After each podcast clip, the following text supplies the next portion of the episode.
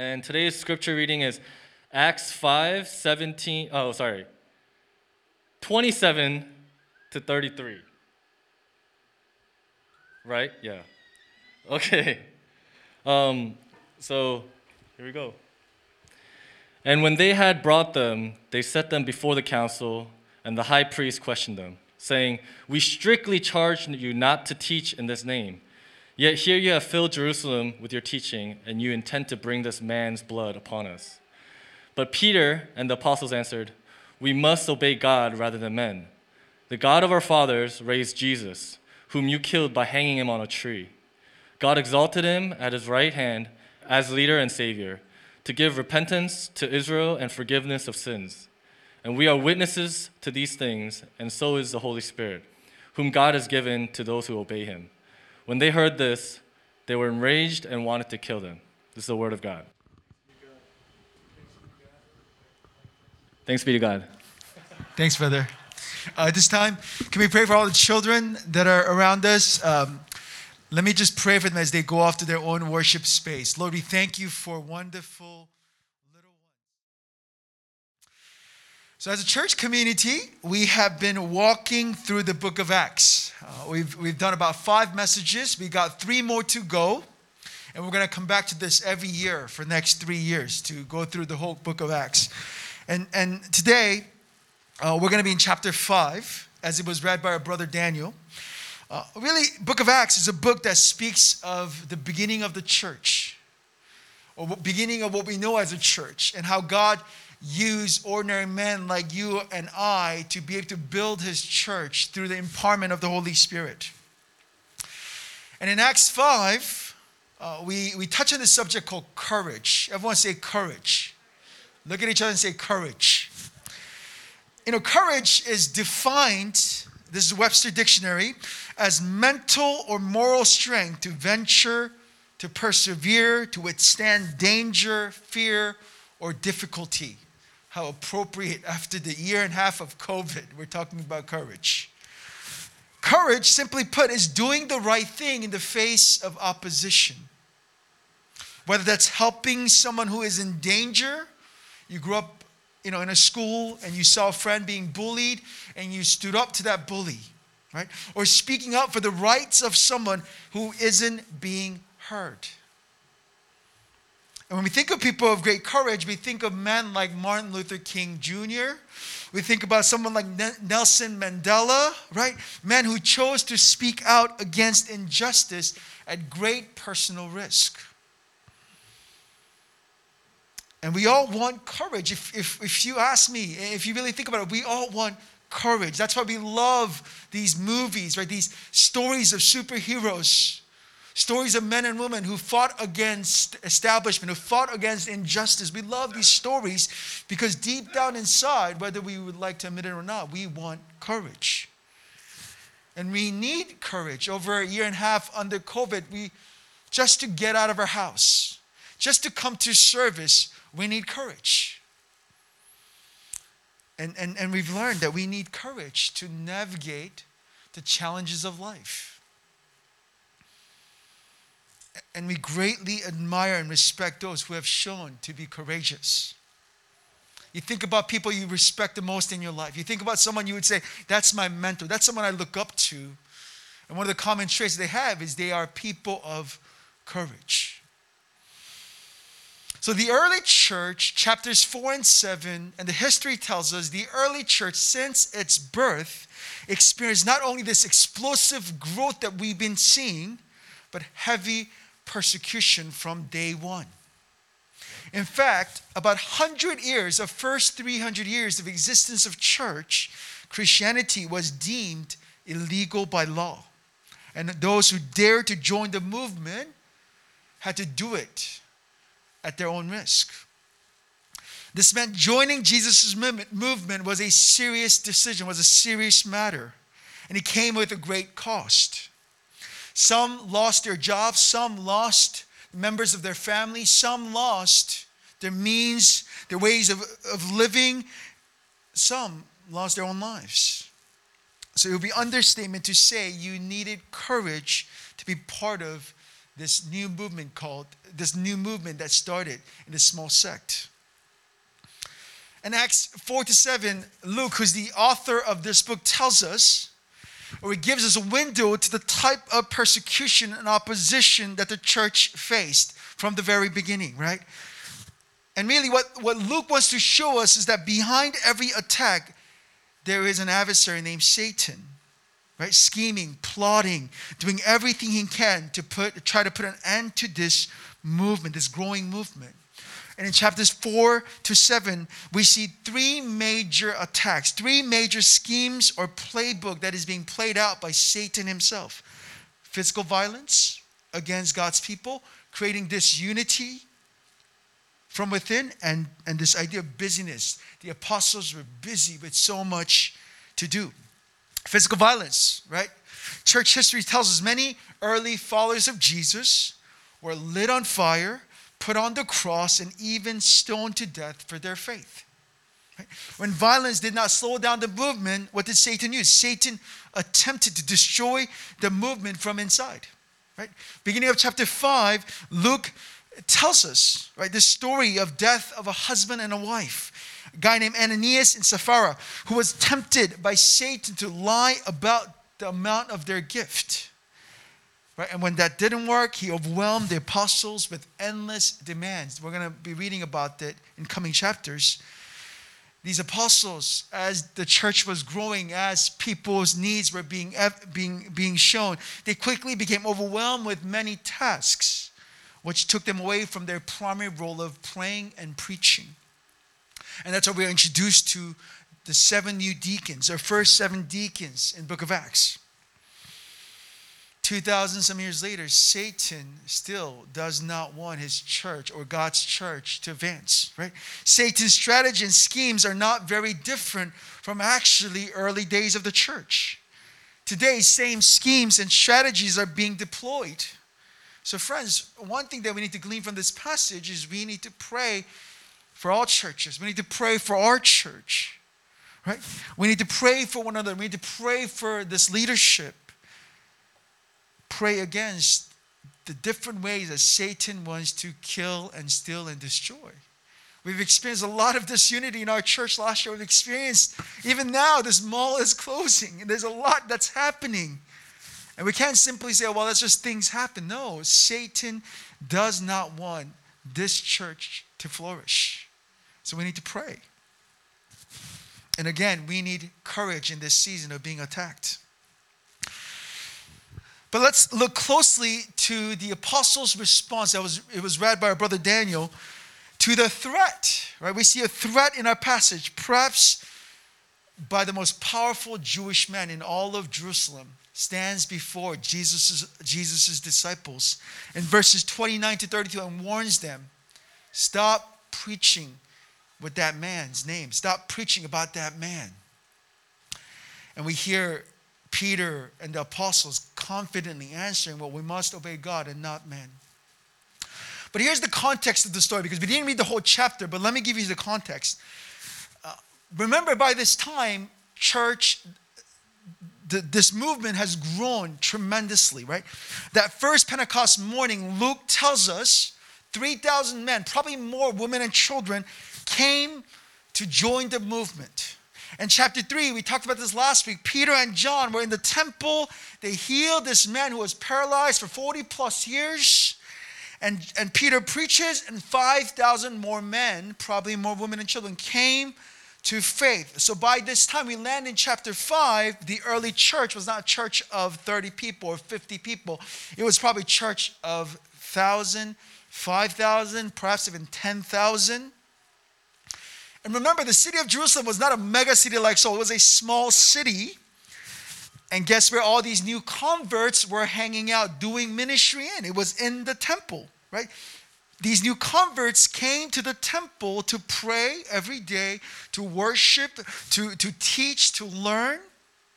So day after day, the temple of Jerusalem was filled with these new believers. So, so now, seeing all these new converts doing, hanging out, sharing, praying, healing being done, all these men in power, all these religious leaders, especially the high priest, became utterly insecure about their position. So watching all of these things unfold had made those who are in charge in the temple extremely not only wary, but jealous. Verse seventeen, Luke tells us in our passage, chapter five, that these religious leaders became extremely envious of all the wonderful things that the early church was experiencing. Remember, they were the ones that were in charge before. They were the ones that were teaching, they were being respected, they were being sought out, but now it's no longer these established religious leaders, but it's these fishermen, unlearned men who did not go to the school, who did not have the education. Now they're the ones that are only teaching, but they're healing, and many are coming to know Jesus. So out of their jealousy, the high priest and his men, out of their fear and insecurity, they take Peter and the rest of the apostles and lock them away in their public prison. In verse nineteen, during the night, an angel comes to Peter and the apostles, and he unlocks the prison doors. And what does the angel tell them as they're, as they're releasing these men? Run and do not come back. Go out of the city and build a church outside. No.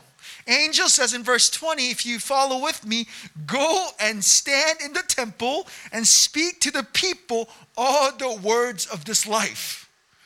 What they're saying is, well, you just you just got in prison. I'm going to release you. And what you're going to do, you're not going to go home. You're not going to run away. You're going to go to the temple. And you're going to keep preaching the words of this life. Those are the words that the angel uses to describe the gospel. Right? I love that description of the gospel. The gospel is about what? About life. Everyone say life. It is about how you and I can overcome death and truly begin to live.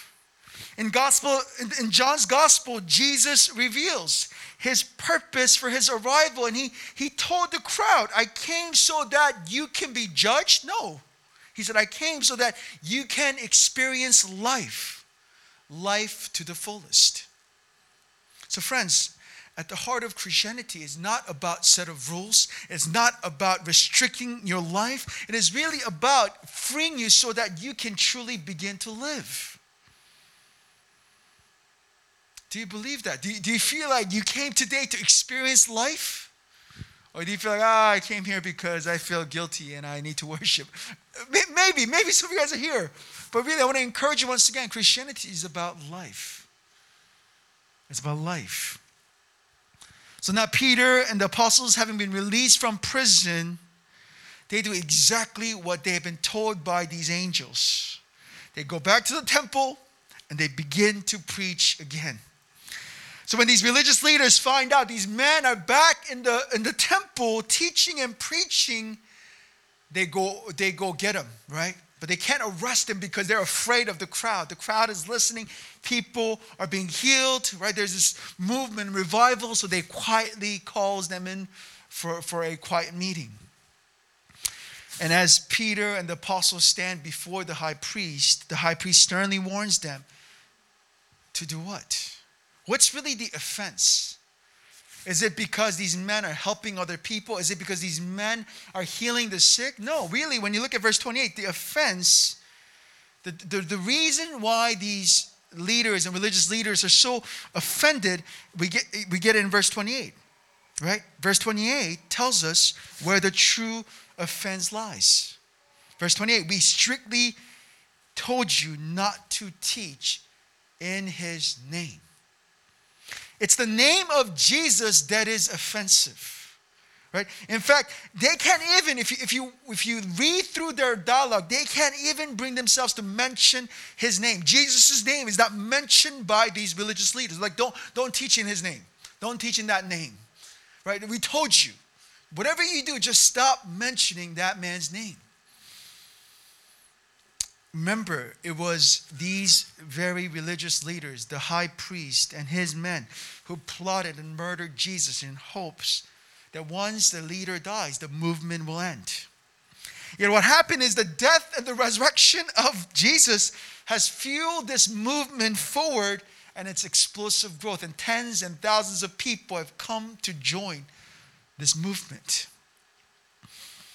So verse twenty-nine, Peter and the rest of the guys respond to the threat of the high priest with these words of great courage. We're talking about courage this morning, saying we must obey God rather than men. Basically what Peter is saying, and Peter and the apostles are saying, is you can threaten us all you want, but we're not going to listen to you. We're going to listen to God. And verse thirty, then Peter has the audacity to begin to preach to these men, preach these religious leaders. And by now we've heard Peter's sermons. This is his third sermon. Really, Peter has one sermon. He's a one sermon guy. He's a one sermon guy. One same message. It's what? You've killed Jesus, but Jesus died for you so that you can repent and be baptized and be set free. Verse thirty, thirty-one is Peter, for the third time, we, we know his sermon.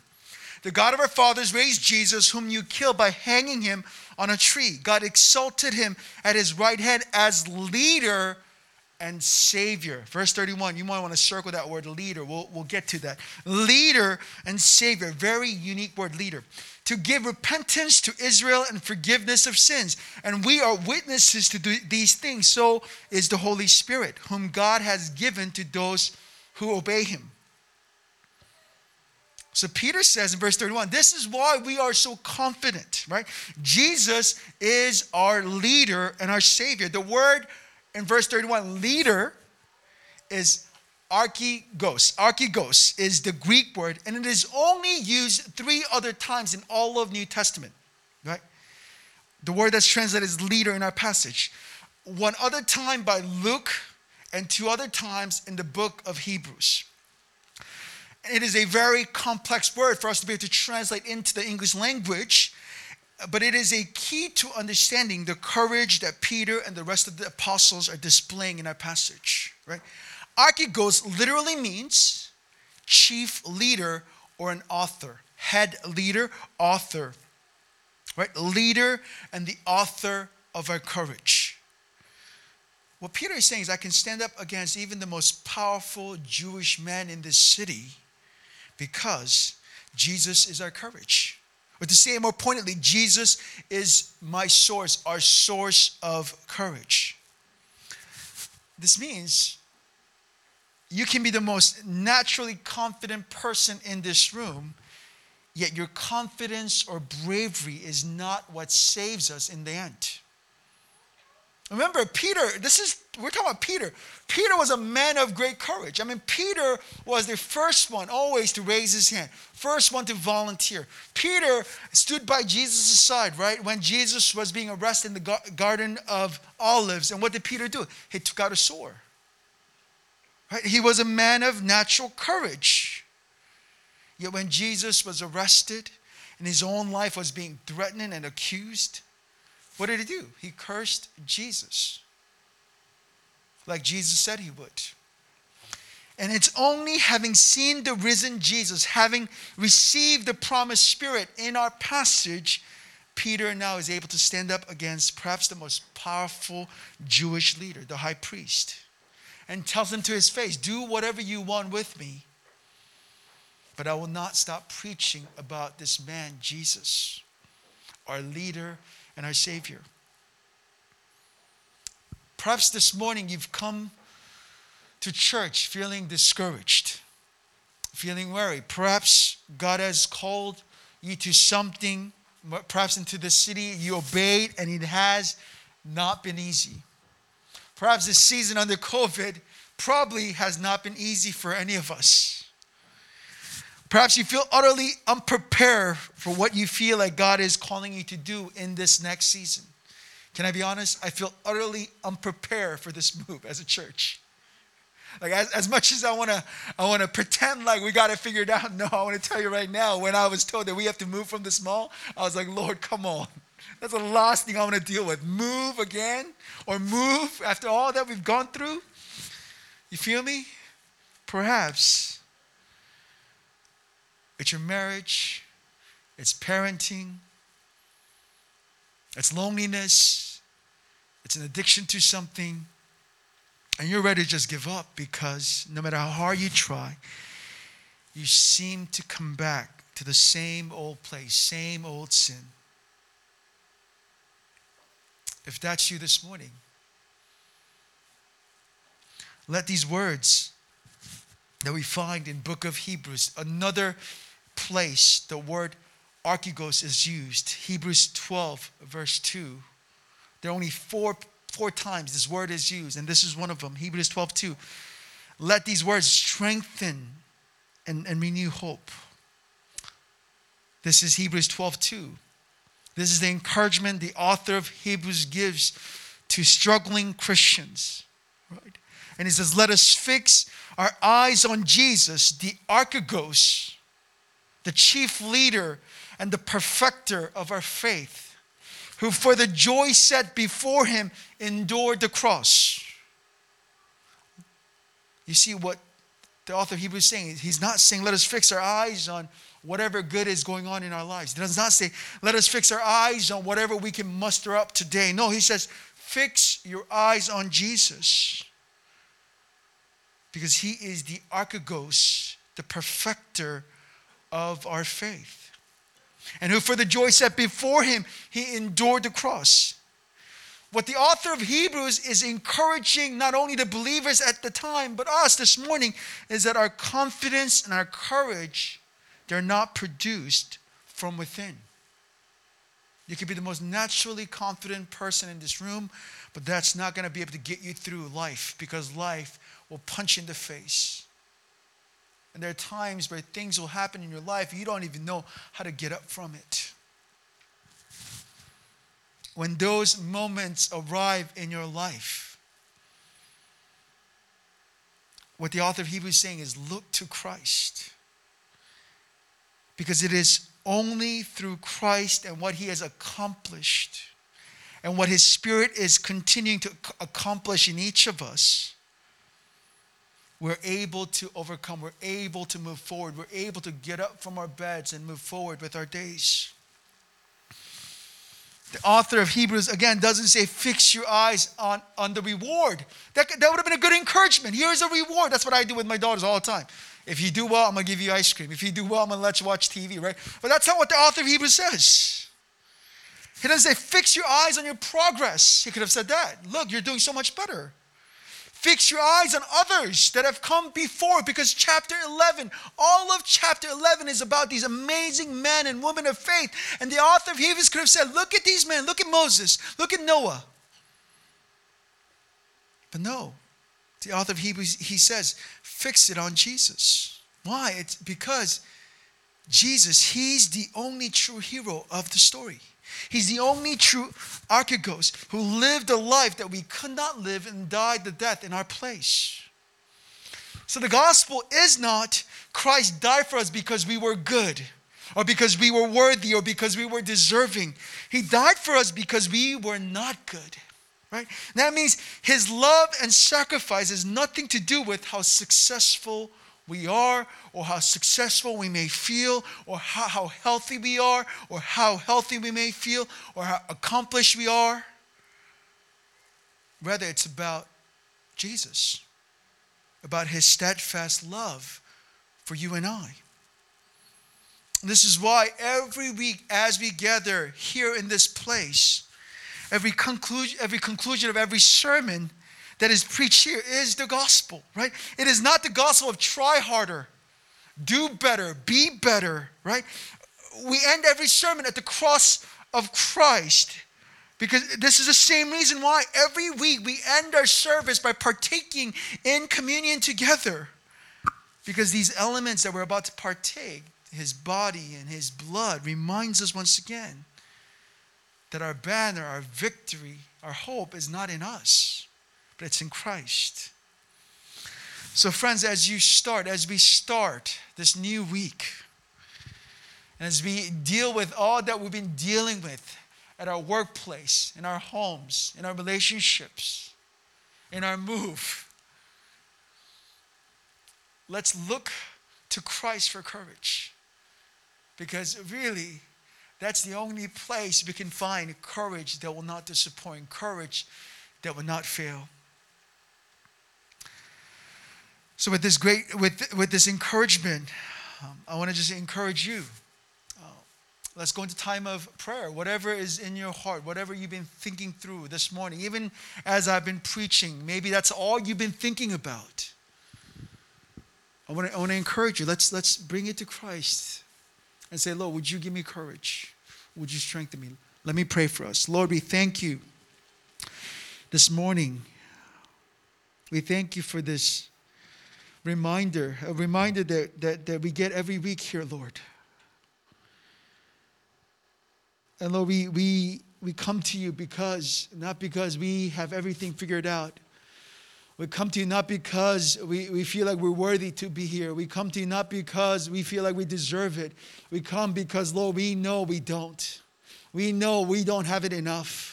We know that we need a true courage and true hope that only comes from you and your Spirit.